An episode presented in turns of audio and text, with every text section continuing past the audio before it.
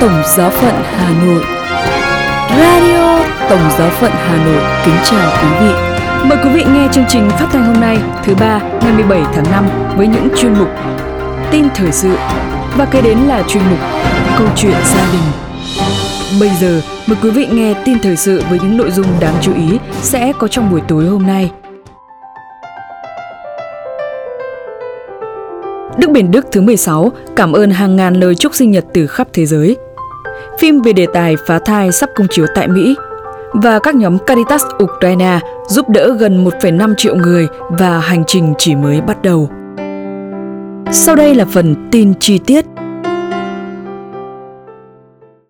Đức Biển Đức thứ 16 cảm ơn hàng nghìn lời chúc sinh nhật từ khắp thế giới. Đức Giáo hoàng danh dự Benedicto thứ 16 nói rằng Việc nhận được lời nhắn chúc mừng từ khắp nơi trên thế giới vào sinh nhật lần thứ 95 khiến ngài rất hạnh phúc. Theo CNA, Deutsche Ixi, vị giáo hoàng người Đức đã nghỉ hưu nhận được gần 3.000 lời chúc mừng bằng 24 ngôn ngữ thông qua trang web benedictus16.org. Trên trang web của Tazerspost Foundation do chính Đức Biển Đức thứ 16 khởi xướng, vị giáo hoàng danh dự đã cảm ơn những lời chúc của mọi người – Ngài nói, nhân dịp sinh nhật lần thứ 95 của mình, tôi đã nhận được rất nhiều lời nhắn chúc sinh nhật vui vẻ từ khắp nơi trên thế giới. Nhiều biểu hiện của sự tận tâm và đoàn kết đã làm cho tôi rất hạnh phúc. Với lòng biết ơn của mình, tôi cảm thấy được hợp nhất với mọi người trong lời cầu nguyện. Các lời chúc nhắn gửi đến Đức Biển Đức thứ 16 chủ yếu được viết bằng tiếng Đức, tiếng Anh, tiếng Ý và tiếng Ba Lan.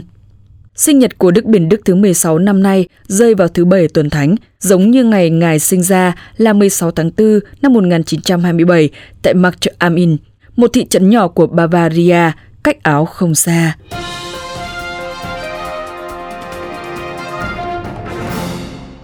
Phim về đề tài phá thai sắp công chiếu tại Mỹ một bộ phim ủng hộ sự sống khám phá một câu chuyện để đời và hậu quả của việc phá thai đã phát sóng tại một số rạp của Mỹ từ ngày 16 đến ngày 17 tháng 5.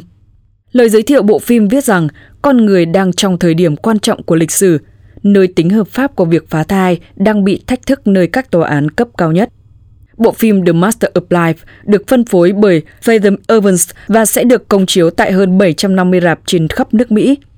Theo các nhà sản xuất, Bộ phim cũng bao gồm lời của các chuyên gia khi người xem tìm hiểu về lịch sử, triết học, đạo đức và tác động của việc phá thai. Bộ phim cũng bao gồm lời chứng hùng hồn từ những phụ nữ và cựu nhân viên phòng khám phá thai, nhà sử học, nhà tôn giáo, người vô thần ủng hộ sự sống và những người khác.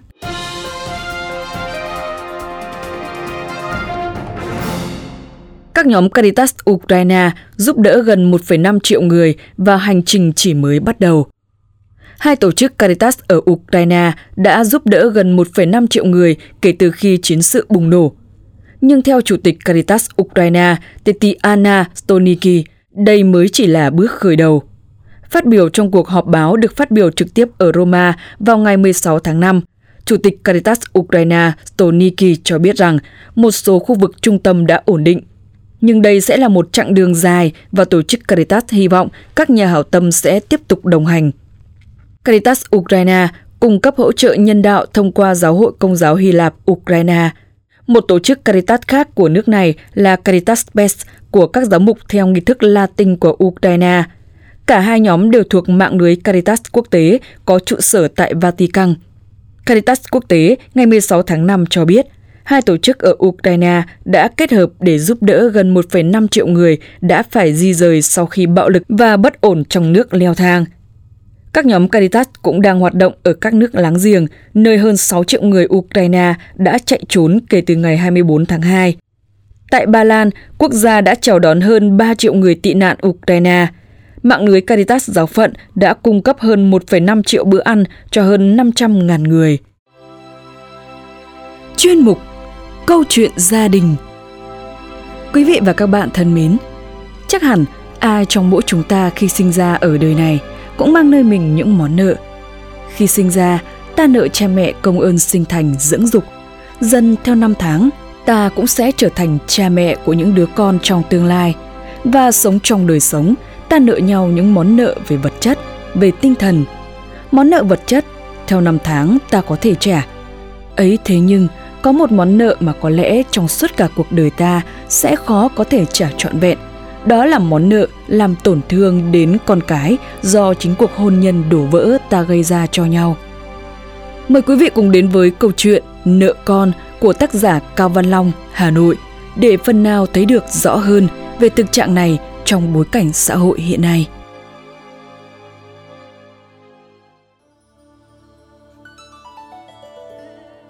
Tôi lấy vợ năm 27 tuổi. Vì chưa đủ tiền mua nhà Hà Nội nên đành phải ở thuê. Căn nhà cũ rích, ẩm thấp và tối, chỉ hơn chục mét vuông. Tôi ăn lương nhà nước mà vốn liếng cũng không có nhiều nên động viên vợ cố gắng thêm. Nhưng mỗi lần vợ đi chơi hay đến thăm nhà bạn bè khá già về là cô ấy lại làm mặt lạnh Hai vợ chồng tôi thường xuyên cãi vã chỉ vì căn nhà ấy quá nhỏ hẹp, chật trội. Ban đầu, tôi không để ý, những lúc bố mẹ cãi vã thì cậu con trai nhỏ của tôi đứng núp trong bếp, có khi nép ở cánh cửa. Rồi cháu viết lách gì đó. Khi tôi hỏi thì cháu bảo viết lại câu chuyện bốn người sống vui vẻ bên nhau trong một căn nhà rộng lớn. Có lần mẹ đi vắng, Cháu hỏi tôi Sao bố mẹ cãi nhau suốt ngày thế ạ? À? Câu hỏi ngây thơ khiến tôi suy nghĩ rất nhiều. Cuối cùng vợ chồng tôi ly hôn. Cô con gái nhỏ ở với mẹ, còn con trai ở với tôi. Đến khi tôi được lên làm trưởng phòng, công việc tiến triển tốt hơn. Rồi cuối cùng tôi đủ tiền để mua một căn hộ mới trên đường Kim Giang, quận Thanh Xuân, Hà Nội. Nhưng thú thật, căn nhà thiếu bàn tay chăm sóc của phụ nữ nên khá lạnh tanh, bể bộn. Giờ con trai tôi lên lớp 10, cháu đi học ngày học đêm. Hai bố con rất ít khi trò chuyện với nhau. Tôi thấy cô đơn. Nhớ lại ngày còn ở trong căn nhà phải đi thuê ngày trước và tự hỏi bao nhiêu cặp vợ chồng chưa có đủ điều kiện mua nhà, sao họ vẫn hạnh phúc thế? Trong nhiều bữa đi làm về muộn, tôi thấy con trai vẫn hì hụi ngồi viết lách. Gương mặt cháu rất buồn và nói với tôi là viết về cái ngày có cả mẹ, có cả em nữa. Tôi đứng chôn chân nghe con nói. Thà mỗi ngày phải nghe bố mẹ cãi nhau, còn hơn là chỉ có hai bố con mình sống với nhau thế này. Tôi biết hai con thiệt thòi vì sống thiếu bố hoặc mẹ. Có lẽ chính người lớn đã làm khổ con trẻ tôi biết rằng tôi nợ các con không chỉ một ngôi nhà